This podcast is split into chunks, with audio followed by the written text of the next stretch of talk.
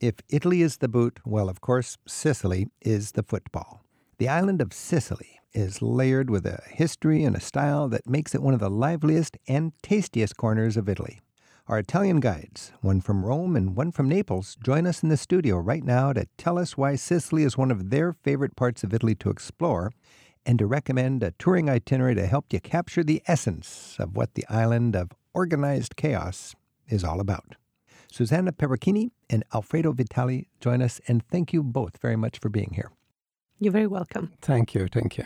Alfredo, give us the big picture. What is unique about Sicily compared to the, the rest of Italy that you and Susanna live in?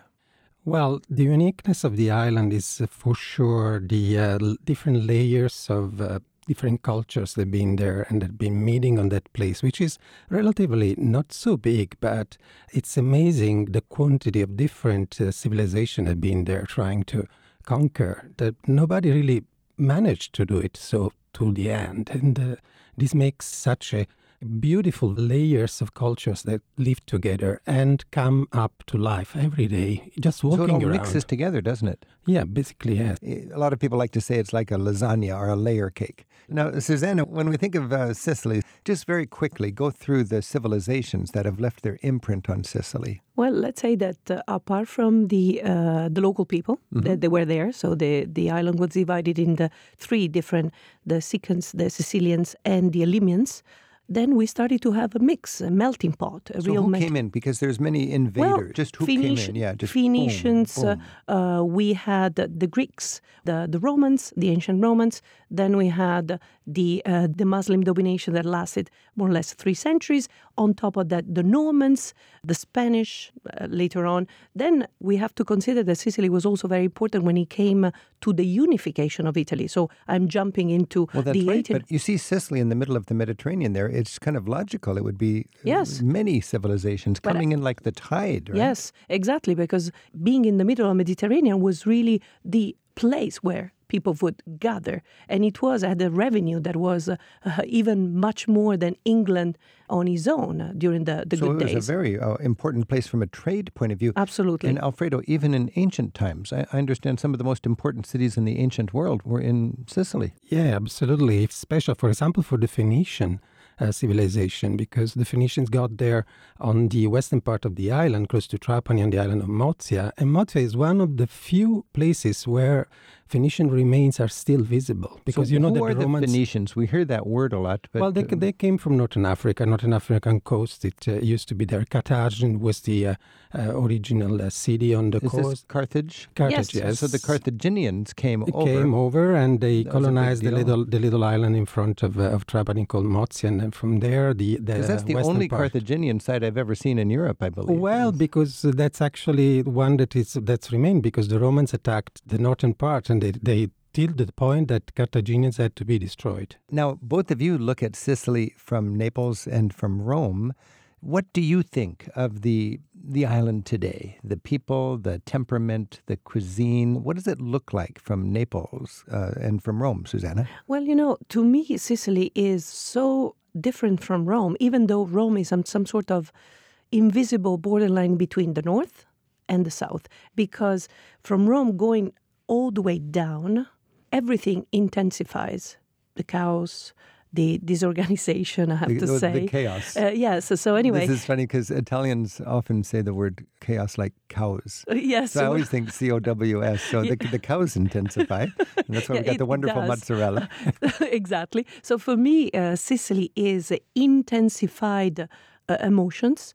Uh, there are certain things that you can only see in Sicily. And you know, now it comes to my mind that among the many uh, mosaics, Roman mosaics that I've seen in my life, the best so far have been the ones uh, in Piazza Armerina because they have This this is a, uh, Casale. What is that? uh, Villa del Casale. The, it's the Roman mosaics in the middle of Sicily. It's an Exactly. incredible thing. It Yeah. is incredible, especially for the colors, the preservation. So, what I'm trying to say that Sicily has the power to attract people because of the diversity, because of the history, of course, but the history is the base that created uh, also the incredible cuisine So we are what we eat, and Sicilians actually they have the best of the best because they have the best of different worlds. So they have uh, Arabic influences, they have uh, the best pastries. Uh, I have to say in Italy. So I don't want to go deeper into food because probably you have other questions, but to me, Sicily is the quintessential, is the very best and the very worst at the same time. Can be.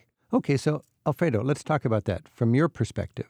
Uh, Napoli, Naples. Yeah. To me, my- Naples is pretty cows. I mean, chaos. is. but uh, you look further south, and it makes it, Naples look kind of stable. Well, it is de- definitely chaotic, my city, but in a way, I really feel very close to uh, Palermo, for example. And you have to consider that Palermo and Napoli, they've been together in one of the biggest kingdoms that were in uh, Italy before unification. Was that the the kingdom kingdom of- of the two Sicilies? Was and called. to this day, you have a good boat connection from we Naples do have to a boat Palermo. connection that uh, that goes every night, and it's really nice for I've people took- that I need to commute. It's a wonderful way to It get is. down to It's very very yeah. nice. So we are close in many ways, but also I have to say that Sicily is even more has even more layers than Napoli has. I mean, I come from a city that has a lot of layers. I mean, Napoli was founded by Oh, the yeah. Greeks and then the Romans, and then we had all the, the medieval time and so on. But in Sicily, you can find also the Phoenician influence we don't have, for example. And you find also, as we said, other parts of the Arabic influence never arrived really in Napoli, for example. What about the organized crime and the corruption that is a stereotype of Sicily? Is that yesterday, or is it still? Um, does it deserve that reputation of, of I- corruption? I will say that uh, there is for sure still a big influence on the island. What is different now is that that people have actually reckoned this problem and they try to fight it in everyday life, and they uh, also try to get out of this, you know, parallel system to the state.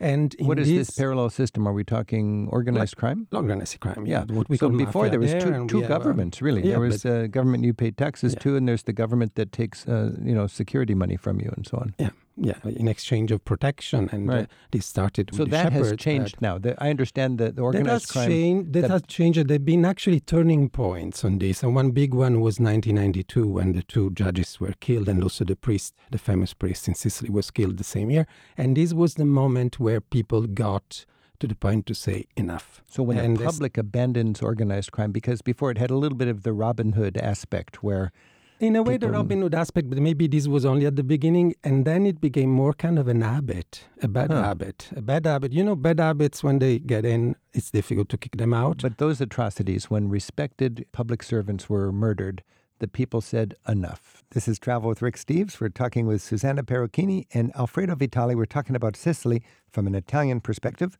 Our phone number is 877 333 7425. And Jean from Damariscotta in Maine is on the line. Jean, thanks for your call. Thanks. Nice talking to you, Rick. I just returned from Italy. I was there, I was in Italy itself for nine weeks, and then I was three weeks in Sicily. Wow, three weeks in Sicily. What, what was your impression?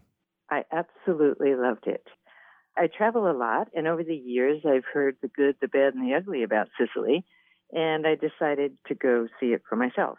And I'm so glad I did because I was totally enthralled with it. I think it's a beautiful place. And um, I was in Taormina alone for the first week, and then friends arrived, and we rented a van, and we had your book, and so we did everything you told us to do. So that would be, you, you would probably do Palermo, uh, you might do Monreale, the beautiful church outside of Palermo, Agrigento with the temples, uh, the Roman We mosaics at Villa Romana de Casale, and uh, maybe Syracuse, and of course Mount Etna. We did Syracuse, and then we did go to the towns you mentioned. We also went to Cefalù. Is that how you say it? Cefalù? Cefalu. Oh, I love Cefalù. What did you think about Cefalù? I loved it. Yeah. Absolutely loved it. It was fascinating. And one place that we didn't see in your book that we went to was Erice. Yeah. It's the stoniest place I've ever been. It's it's like a Oh, dream. loved It's it. like a dream where the whole world is little pebbles all glued together. Exactly, exactly. Uh, the weather was absolutely beautiful, and truly, it was the best food I had in Italy. You know that the food is amazing. I- People, life is a celebration of food there. Alfredo, when you take groups and- around, Alfredo, how do you turn them on with the food? Well, the best experience, in, for example, when you are in Palermo or in Catania, also uh, is to go to the markets. That's really amazing. I mean, you know, the, the colors, the, the flowers, and the scents, and whatever you go, just the feeling of walking around and interacting with people, tasting Bollito, everything. bollito, Esatto, bollito. Like, you, you know, I'm just hearing a man in my. He's selling boiled bits of the cow. Bollito. Yeah. Here, have a piece of the ear, and you can just. Uh, and the, one of our favorite places was the fish market in Catania. Catania. Oh, oh yeah. Catania's fish market Yeah, is a that's amazing. photographer's Oh. delight. Oh, Excellent. And we had dinner in one of the restaurants in the fish market Yeah. later that night. And it was like the fish jumped right out of the water onto your plate. I mean, love it was it. so fresh. It was absolutely marvelous. and Susanna, when you're with a group taking them around Sicily, how do you impress them with the food? Well, you know, I have to be honest, uh, you don't have to do much to impress people. You just have to take them, you know, to the markets, uh, have a taste of whatever they, they want to taste. It is true that for Americans at the beginning can be tough to understand that, uh, especially of animals, we eat everything. So it can be uh, liver, can be the brain. But once they try, if they're daring or they're courageous to try, uh, they, they, they love it. The man singing bollito, I think that means boiled, like Yeah. bo- boiled bits of cow. He Yes. gave me a slice of the nose. Yeah. It was actually very nice. Yes. I, I didn't have any of the burrito or Ah, the you cow gotta go or back. anything. I had mostly fish. What about what about what the uh, what about the sweets, Jean? How about the cannoli? Oh, and I'm not a big fan of cannolis, not in this country, in America at any rate, but the cannolis over there, I mean, they are Mm. so fresh. I was going to and say they the don't put the cream thing. into the last minute, which makes a big difference. Perfect. think. I stay away from cannoli when it's not worth the calories. But in Sicily, I don't care what your diet is. It's worth it. but you want it fresh, It's worth and you want that ricotta put in it fresh Yes, right before your very Exactly. eyes. Yeah, it must be crunchy the outside. Oh, Jean, thank you so much for taking us on a little uh, review of your beautiful trip in Sicily. My pleasure. Take care. Thank Happy you. travels.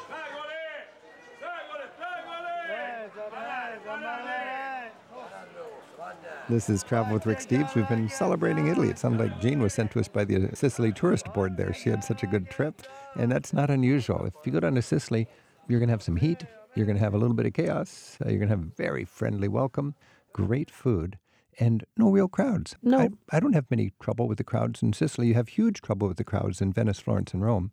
Uh, Sicily is about half the price and about a quarter of the crowds.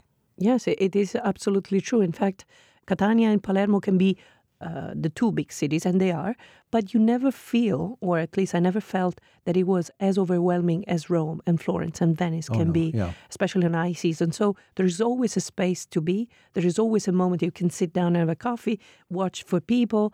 And I believe that this is one of the many beauties that Sicily can offer to people that they are travelers, but they don't want to be too stressed because crowds can uh, tire people. I had images from my earlier days of traveling of, of Palermo being not very comfortable, especially after dark. It was just run down and it had this reputation of, you know, organized crime. I've been there quite a bit the last few years, and you go to those markets and they're a festival of life. And then after dinner, you walk back to the same market and it's a whole different personality. It's the the young people out, the wonderful Yeah. bars, the beautiful trendy little corners, and Absolutely. under the stars. It's some sort of a traveler's dream come true. But you've got to get out of the hotel. You've got to walk. You've yeah, got to immerse actually, yourself in actually the town. Palermo, especially so. For example, the botanical garden in Palermo is another amazing place where to go, easy to reach, even just walking distance from the center. And the center used to be covered in soot and pollution. I remember the Quattro Corners. What's Yeah. Quattro Canti. Quattro Quattro Canti. Canti, the 4 Mhm. corners. It used to be just caked in black. And No, now it's, it's- peeled free, and you see the It's beautiful been cleaned up, and also they have uh, they've done also uh, pedestrian street Pedestrian there. only, so they stop the traffic. That stopped the traffic. It's much easier to walk around. Makes it nicer in the evening, as you said. You ca- you can feel very very comfortable to walk around. Well, you know, to me, Palermo, in the last few years that I've been uh, going there with the tours, I can see that there is a little, it's a little revolution. It's not a big one, as in Italy, we don't have big revolution. So everything must be a little bit softer. Yeah. But little by little, I can see that new uh, little places are open. Uh, younger people are around. Oh, As you said, a square can be a market during the day, and then it becomes like a, a lounge, a nice That- lounge. that's a good word for it. A lounge, and the children are out. It's cool. Everybody's Yes. relaxed. I've seen like a little renaissance in uh, Palermo. Palermo still has, let's face it, uh, like dark alleyways. That they're not necessarily Mm-hmm. No. dangerous. They're stinky and, and dirty, but uh, It's the same way with the old part of Syracuse. Wh- What is Yes, it? Ortigia. Ortigia. Ortigia, absolutely. Ortigia used to be a no-go zone. You- You, absolutely. would not cross that bridge to that little island. Only 20 years ago. even the police didn't want to go there. Yeah. It was ruled by the underbelly of society. Yes. And now And- is now now is one of the best areas to be in, in Sicily, and everybody wants to be there. It's very international. It's open. It's pedestrian. It's nice. New businesses, cafes, restaurants. Ortigia, the old center of Syracuse. And I love, you know, I love the passeggiata in Italy. And when you like the passeggiata, go to Sicily. Yeah, it's all you need. It's- Just to walk around. We're looking at Sicily as one of the favorite getaway destinations for many of our listeners on Travel with Rick Steves and for Italians as well. Our guests are tour guides Alfredo Vitali, who lives in the countryside near Naples, and Susanna Perucchini, who's based in Rome. Our guides explain how Sicily has a special relationship with the rest of Italy in an extra to today's interview. You can hear it on our website at ricksteves.com slash radio. Our phone number is 877-333-7425, and Courtney's on the phone in Portland, Oregon. Courtney, thanks for calling. Thank you for taking my call. Yeah, what was your experience in Sicily? Well, I haven't been to Sicily. My my husband and I um, love food and we love ancient history, and we are trying to plan a two week trip there someday, like to rent a car and drive around. And this conversation has made me both a little nervous and reassured me because we spent a day at Napoli like maybe six years ago, and it was wild. We found it very crazy, and so just to hear Sicily described as sort of Napoli on steroids makes me a little bit nervous. Well, I wouldn't I wouldn't drive in Naples. I can't think of a worse place to drive anywhere as in Naples. So you don't want to have a car uh, in the big cities of Sicily, but a car is wonderful in the countryside of Sicily. You'd be very In fact, Sicily is overbuilt from a traffic infrastructure. They've got bigger roads than they have enough traffic to use them, I think. Uh, what would you say, Susanna? Well, I would say that definitely the big cities, uh, Palermo and Catania, I would ideally park the car and then start walking because it's uh, very manageable. Palermo is bigger, is the capital, but still, whatever you want to see, it's uh, more or less in the radius of uh, the center. You know, what you could do is you could fly into one of the big cities, Syracuse or Palermo, because you don't really need to see Palermo and Syracuse. You can do one or the other and then pick up your car on the way out. And then for one week with your car, you can visit all of the countryside sites. And when you visit those famous sites in the countryside, your car is a blessing. When you have a car in Palermo or, or Syracuse, it's a curse.